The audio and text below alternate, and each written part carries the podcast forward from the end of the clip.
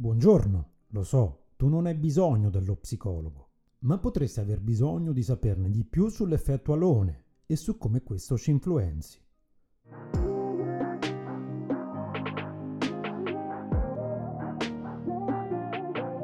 Buongiorno e benvenuti a questo nuovo episodio del podcast. Oggi parliamo dell'effetto alone. Quando parliamo di effetto alone in psicologia, ci riferiamo a un fenomeno basato su un pregiudizio cognitivo che opera in modo tale da portarci a costruire la valutazione di una persona a partire da una sua caratteristica che poi riversiamo anche su altre. L'esempio classico è quello di una persona famosa che viene in media percepita come anche gentile, affidabile e competente, che poi è uno dei fenomeni su cui si basa l'uso del testimonial nella pubblicità.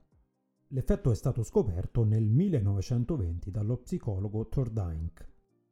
Infatti nel 1920 Edward Thorndike stava conducendo un esperimento in ambito militare per comprendere come degli ufficiali valutassero i loro sottoposti. L'esperimento dimostrò come vi fosse una correlazione. L'esperimento dimostrò come vi fosse una correlazione tra punteggi elevati in un particolare fattore per esempio l'aspetto fisico, e altri fattori come intelligenza e competenza. In sostanza, chi aveva un aspetto fisico gradevole era percepito anche come intelligente e competente. Le ricerche successive hanno scoperto poi che l'effetto alone può svolgere un ruolo anche nei contesti educativi, anche se può un pochino sorprenderci, è emerso come gli insegnanti interagiscono con studenti in modo diverso in base alla percezione di gradevolezza estetica. Gli studi dimostrano infatti che gli insegnanti nutrono aspettative migliori nei confronti dei bambini considerati più piacevoli esteticamente e di come alla fine ciò influisca effettivamente sul rendimento di quest'ultimi.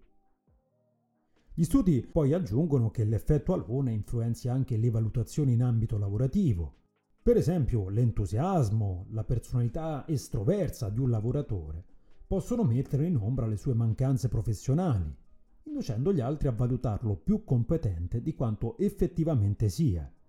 Uno studio poi ha dimostrato come persone attraenti guadagnino circa 1200 dollari in più di mancia all'anno rispetto alle persone invece ritenute poco attraenti.